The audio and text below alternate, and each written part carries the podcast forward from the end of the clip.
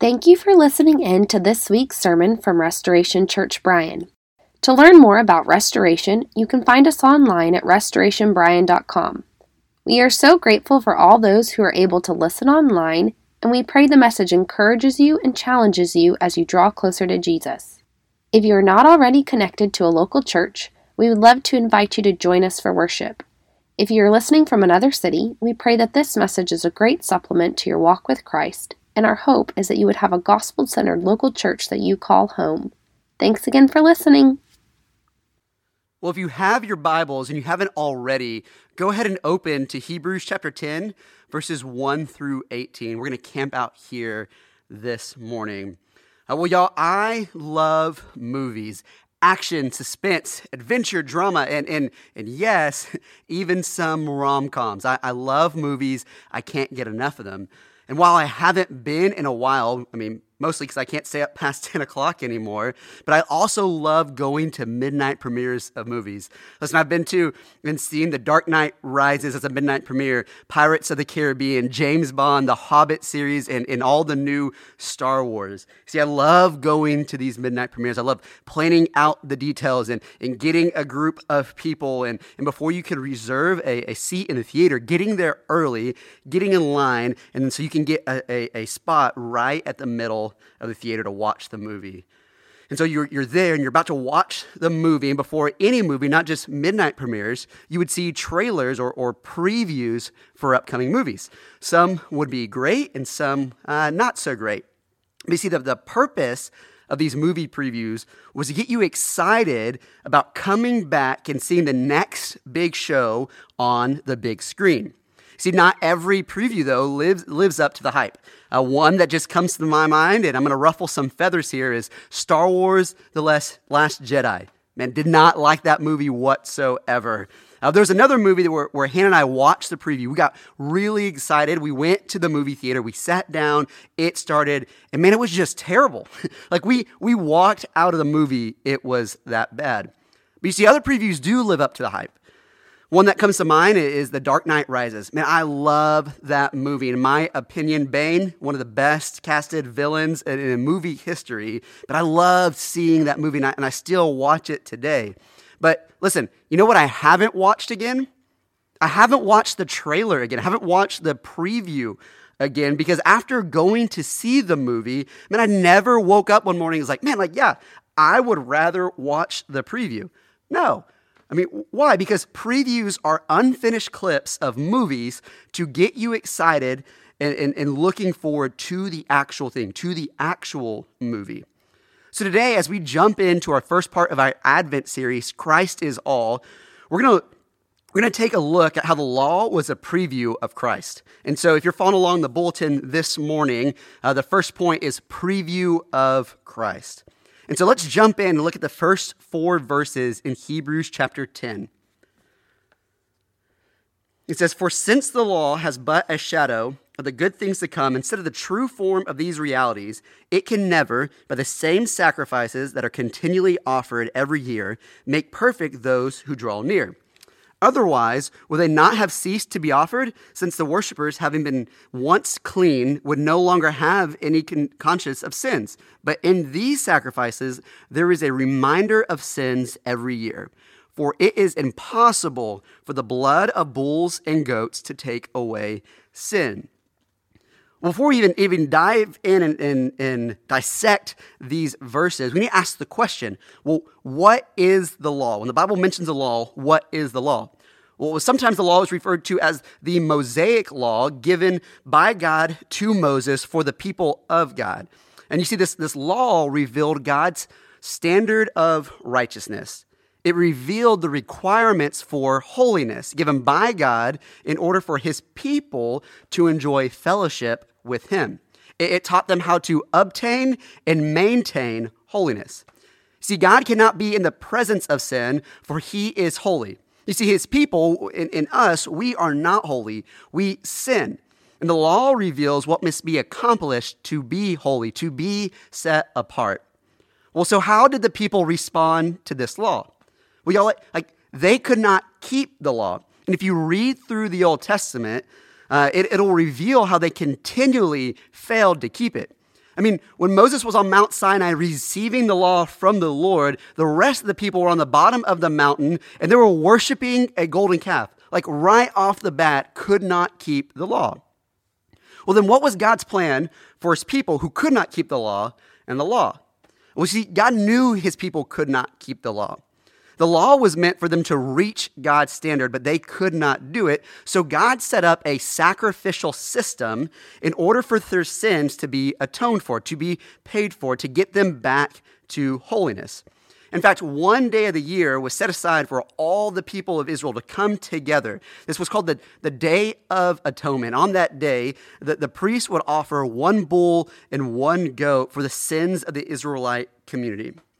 But you see, these sacrifices, the Day of Atonement wasn't the only sacrifice that needed to be made. Yes, that one was made year after year, but if you even wanted to approach God and to seek him and to seek his wisdom, man, there were sacrifices that had to be made every time. There was no just like bowing your head and praying to the Lord.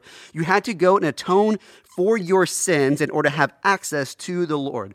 So you would have sacrifices, burnt offerings, grain offerings, fellowship offering, first fruit offerings. There were so many sacrifices for their sins. You know, this sacrificial system that was set up, man, it was a very bloody event.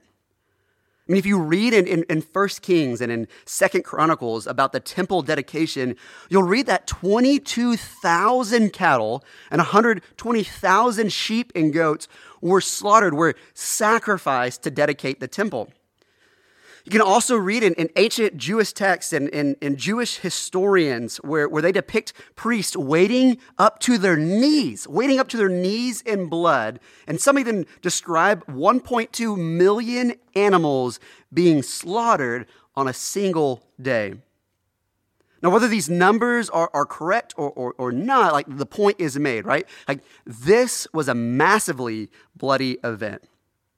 So much blood. Now think for a second. Think about the effect that this must have had on the people. Watching, listening, participating. In the burnt offering, the offerer would participate in the sacrifice. They would bring their sacrifice. They would bring a goat.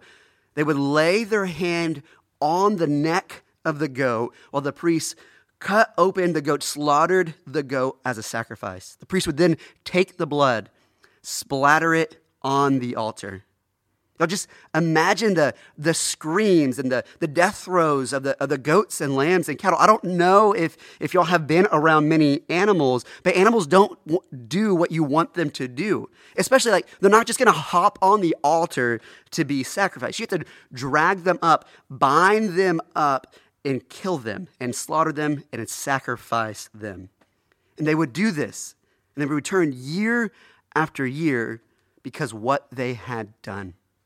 Their sin required sacrifice.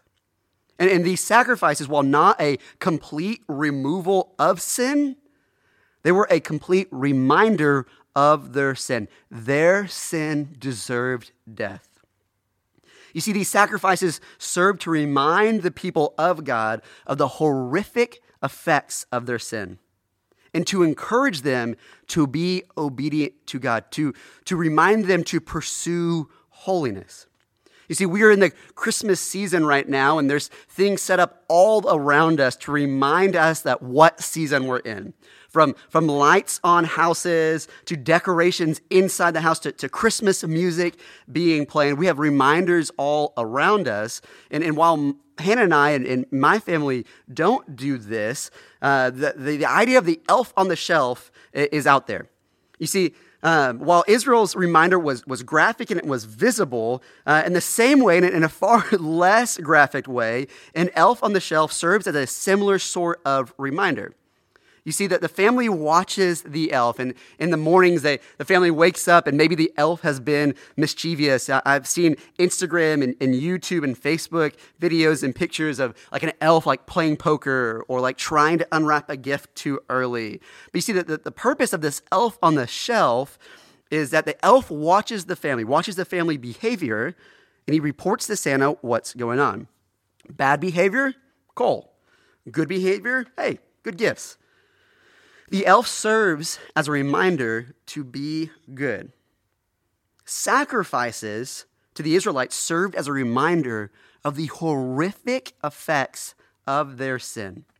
You see, the problem with the sacrificial reminder, y'all, it was never enough. Guilt remained, consciences not clean, because the blood of bulls and goats could never take away sins. You see, this Greek word for take away, the root of it means to execute, to destroy. These sacrifices could not take away, could not destroy the problem. They were a preview of what would destroy the problem, what would take away sins. Unlike the elf on the shelf, no matter how good Israel's deeds were or how good their sacrifice was, the report to God was always the same: imperfect, not enough. Their sacrifices, not enough. Their ability, not enough. They could not solve their problem. They couldn't do it.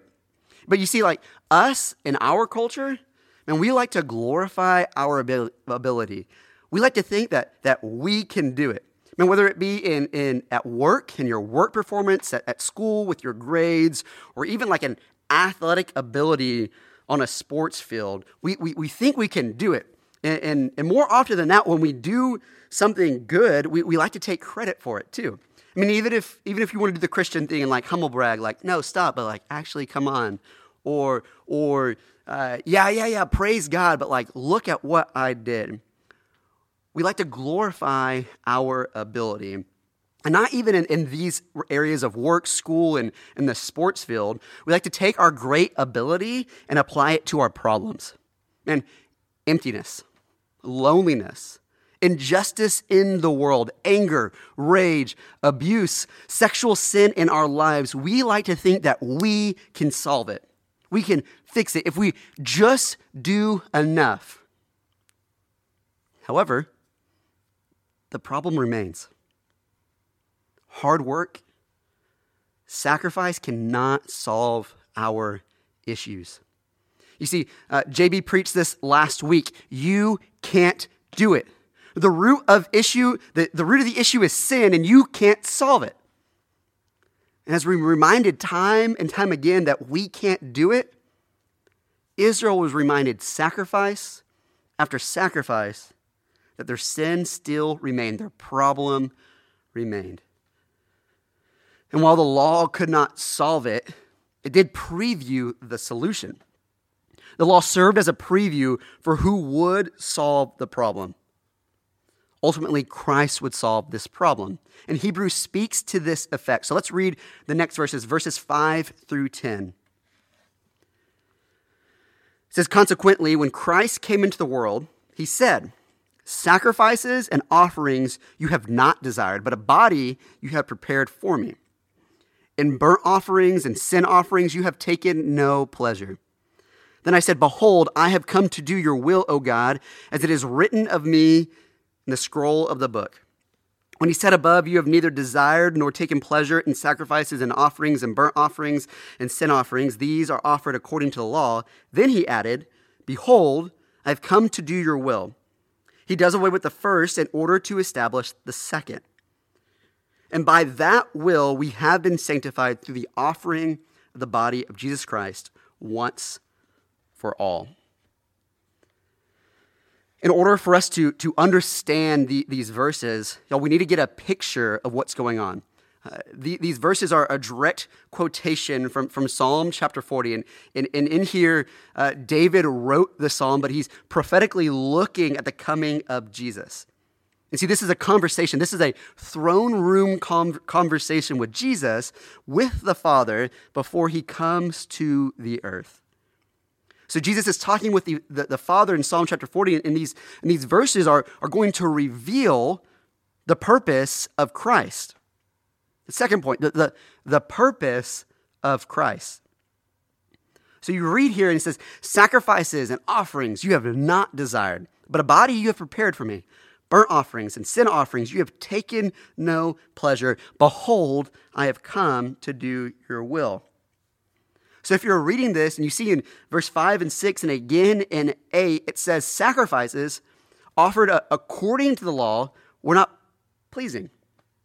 You might be thinking, did not the Lord prescribe these sacrifices? Was this not a part of the law to get back to holiness? Like, what's going on? I mean, if this is not pleasing to God, what is pleasing to God? Well, holiness, obedience. The law reveals the standard of righteousness, the standard of holiness to enjoy fellowship. That's what's pleasing to God. Well, what then of sacrifices? We can read throughout the Old Testament in First Samuel and throughout the Psalms and Jeremiah and Isaiah that you see that these prophets are saying over and over again that God desires obedience over sacrifice. You see, these sacrifices became a more of a religious practice done void of the heart, done with an empty heart, with no desire to obey. In fact, if you read in 1 Samuel 15, King Saul just had a victorious victory over an enemy. And God said, hey, when you defeat them, sacrifice all the enemies, slaughter all the enemies, take no plunder. But you see, when Saul defeated the enemy, he took the plunder. He took animals with them. And when Samuel shows up, Samuel's like, hey, like, you weren't supposed to do this. Saul's like, oh, okay, yeah. Well, let me go ahead and sacrifice to the Lord then. You see, Saul was trying to treat these sacrifices as if like a means to pay God off. And in response to this, Samuel says in 1 Samuel 15, has the Lord as great delight in burnt offerings and sacrifices as in obeying the voice of the Lord. One commentator wrote, what God desires from us is obedience, not sacrifices to cover our disobedience. Our issue, we can't obey. Instead, we rebel. That's our response. Because you see, Jesus had a different response. Jesus says, a body you have prepared for me. Behold, I have come to do your will. Now, if we look at Psalm 40 in actual Psalms, in the Hebrew language that it was written in, and remember that Hebrews in the New Testament written in Greek, but it's written to a Hebrew audience. And so if you're reading Psalm 40 in Psalms, not in Hebrews, the word not desired there, the direct translation of that is not pleasing. And the word for will, to do someone's will, is to do what is pleasing. So while sacrifices could not fully please God, Jesus, incarnate, taking on flesh in bodily form, could please God. He does what we cannot do. He is obedient while we are not obedient. Verse 10 takes this Hebrew idea of pleasing one step further, and it says, by that will we have been sanctified, been made holy through the offering of the body of Jesus Christ once for all. That will is God's will, what's pleasing to God. So what do these verses reveal what is pleasing to God? The offering of Jesus' body. Look, problem answered, solution found. Our disobedience, our sin, displeased God. Sacrifices of animals couldn't fix our sin problem. But Jesus' obedience pleases, and will please God for all time. His obedience to do the Father's will. Philippians 2:8 says, and being found in human form, he humbled himself by becoming obedient to the point of death, even death on a cross. The law was a preview of Christ, and the law reveals the purpose of Christ. His purpose was to be the greatest sacrifice, and in so fulfilling the law. Verse 9 says, he does away with the first in order to establish the second. And this first law, this first order was law and sacrifice. And it was established for 1,400 years, from Moses to Jesus. 1,400 years, God taught sacrifice as a means to atone for sin. Sacrifice, although never enough, was a means to atone for sin. And then God comes, and Jesus comes, takes on flesh, and God puts him on a cross and calls him a sacrifice. See, Jesus solved the issue himself. Jesus' purpose to be the greatest sacrifice. But we don't like sacrifice. No. And even if we do, we complain about it. We complain about sacrificing. But you see, that this was not the picture in the throne room conversation from Psalm 40. No complaining, not sad, not a somber tone. And I would even argue, this was joyful. We know this to be true from the angel's response in Luke 2. When Jesus is born, we can read in Luke 2 where it says that an angel of the Lord stood before the shepherds of the field, and the glory of the Lord shone around them, and they were terrified. But the angel said to them, "Don't be afraid, for look, I proclaim to you good news of great joy that will be for all the people." And suddenly there was a multitude of heavenly hosts with the angel praising God and saying, "Glory to God in the highest heaven, and peace on earth to the people he favors." Joyful response. Now we're going to sing "Hark the Herald Angels Sing," and the lyrics go something like this: "Hark the herald angels sing, glory to the newborn King. Joyful, all ye nations rise, join the triumph of the skies. With the angelic host proclaim, Christ is born." Then it says, "Hail the heavenly Prince of Peace. Hail the Son of Righteousness, born that man no more may die, born to rise the sons of earth, born to give them second birth." Rejoicing, not complaining. Hebrews 12:2. "For the joy set before him, he endured the cross." Brothers and sisters, follow Jesus' example. The greatest sacrifice was a sacrifice in joy and in not complaining. You see, even more so, Jesus is not a dead sacrifice. This is crazy. Jesus is not a dead sacrifice, but a living sacrifice. Think back to the sacrificial system. There were no lambs rising from the dead, dead, but then oh, we have a Frankenstein Bambi on our hands. No, they died. End of story. Jesus died and rose. He is the original living sacrifice. And we too are to be living sacrifices. Romans 12:1 says, "Therefore, brothers and sisters, in view of God's mercies, I urge you to present your bodies as a living sacrifice, holy and pleasing to God."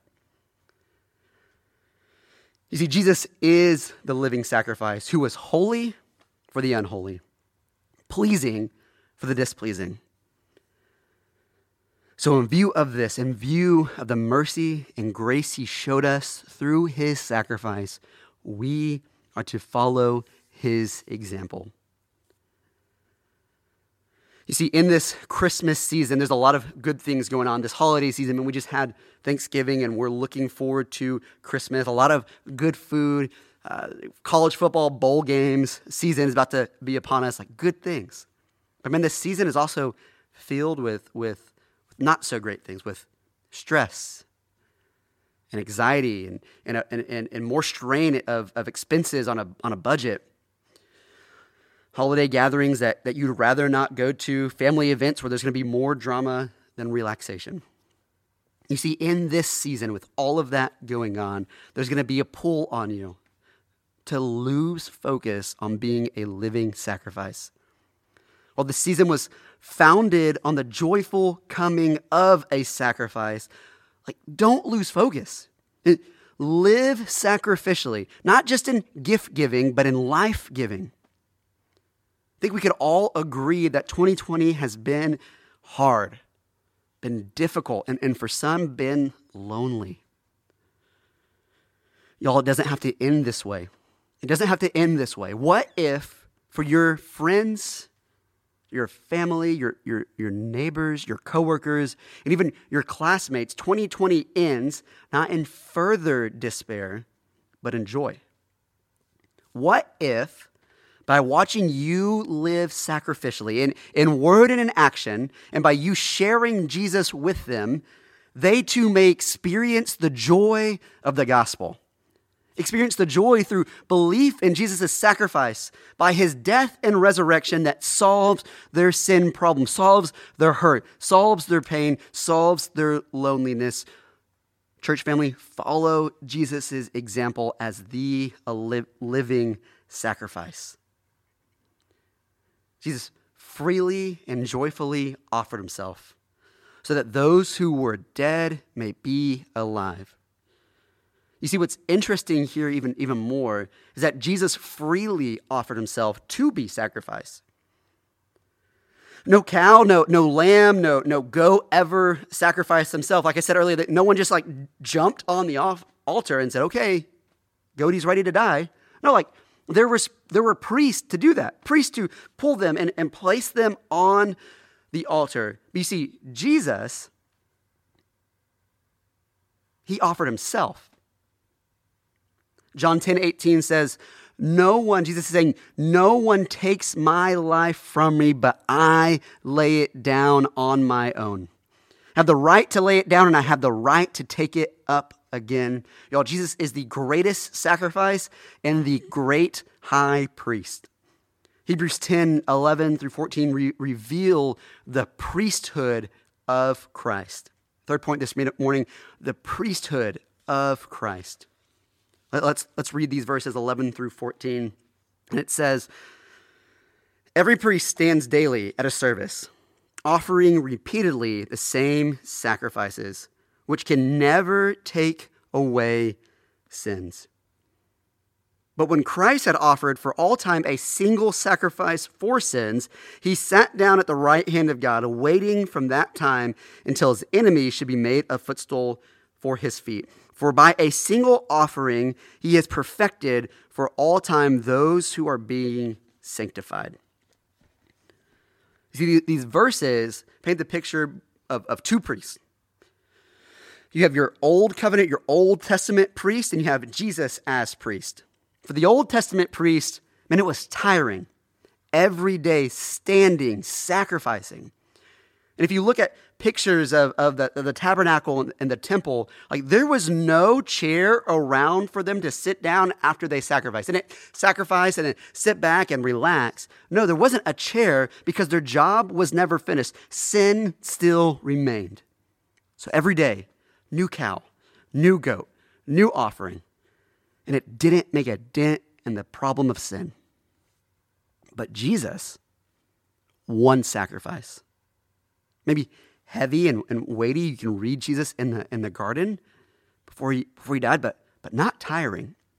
He has sat down. Matthew 11 says, come to me, all who labor and are heavy laden, and I will give you rest. For my yoke is easy and my burden is light. Y'all, the work is finished. No more sacrifice. At the cross, Jesus declared this, it is finished. First Peter 3:18 says, for Christ also suffered once for sins, the righteous for the unrighteous, that he might bring us to God, being put to death in the flesh, but made alive in the spirit. Eugene Peterson writes, it was a perfect sacrifice by a perfect person to perfect some very imperfect people. Perfect sacrifice, perfect person to perfect imperfect people. Jesus did what the Old Testament priests could not do. His sacrifice, his offering, his body, perfect. The priest, 1,400 years, never offered a perfect sacrifice. No, this wasn't like Dude Perfect. You know, Dude Perfect, they shoot, they throw, they kick over and over and over again to make their trick shots and watch their interview. Rarely do they ever get a trick shot on the first time. And I was watching one, and once it took them 2 days. 2 days to make their shot. But y'all, they eventually got it. Not the same for the Old Testament priests. no matter how hard they tried, no matter how perfect their form was in sacrificing, no matter how many sacrifices they offered, they could never make it. They could never perfect or save their people. But Jesus did. One offering, done, completed. Too often, far too often, we treat our sin, our shame, our failures, our lives the same way Dude Perfect treats trick shots and priests treated sacrifices. Like Dude Perfect. We believe, man, if we just try hard enough, if we work hard enough, at some point we'll be enough. At some point we'll make the shot. And while you may make your shot in work, in school, and vacation that you want to take, or the money that you desire to have, you can never, never make your shot in providing hope for yourself.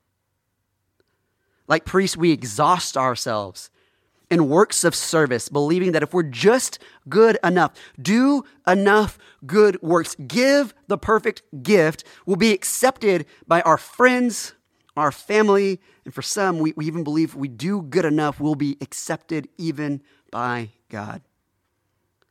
And while some people may be bought with works, good deeds, gifts, you cannot buy the grace of God and a hope for the future. But here's the good news. Jesus made the shot we could never make. And he did the work we could never do.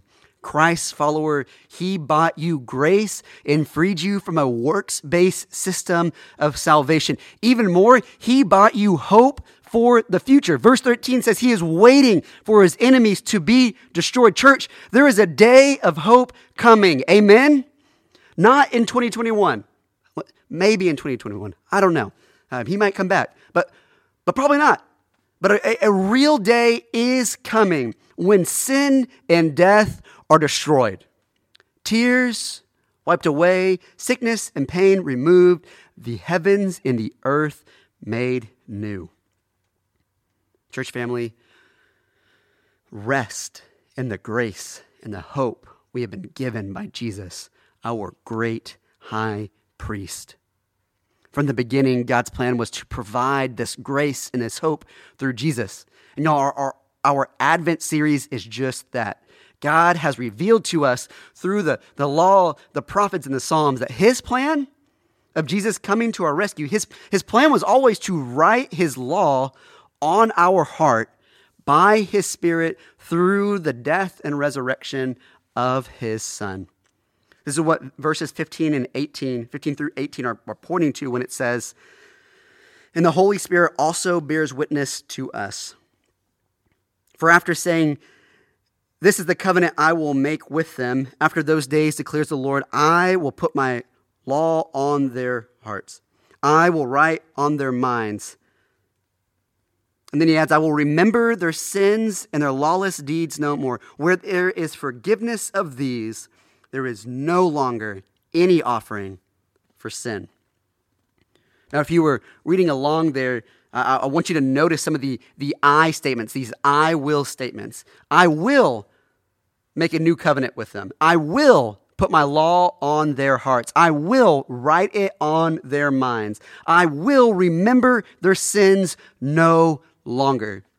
Church, these I will statements are not a mantra for you to state for yourself, but rather truths for you to embrace. Our God, Father, Son, and Spirit has done all the work.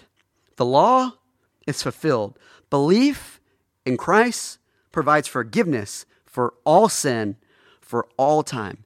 No more works-based system of salvation. And we praise God for this. Last thing before I close. We're in the Christmas season, yeah? And for me, like, I love the Christmas season. I'm not a Christmas hater. And songs, I got a Spotify playlist, decoration, our house is completely decked out. Like, we got a real tree. We don't have one of those fake ones. Sorry if you have a fake tree, but we have a real tree. And like, Hannah and I even follow the turkey roll. Like, if you don't know what that is, Thanksgiving night, 6 p.m., boom, it's Christmas time. Like, I love Christmas. You see, a lot of us out here are treating Christmas like the law.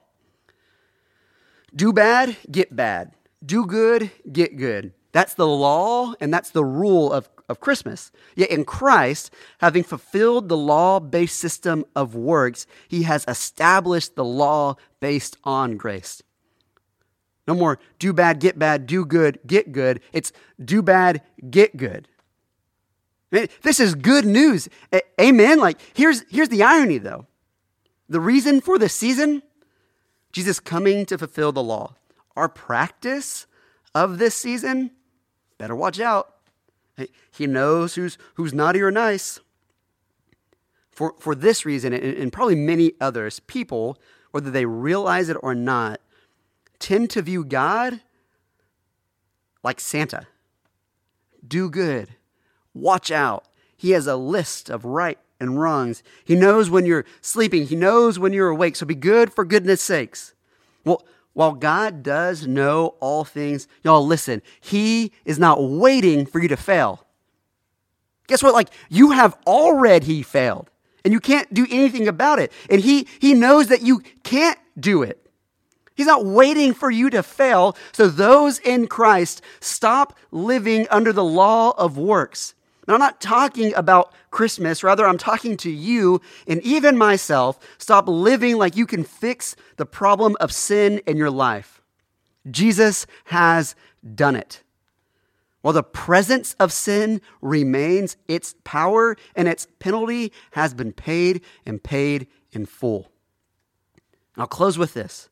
Hudson Taylor. He was a British missionary to China in the late 1800s.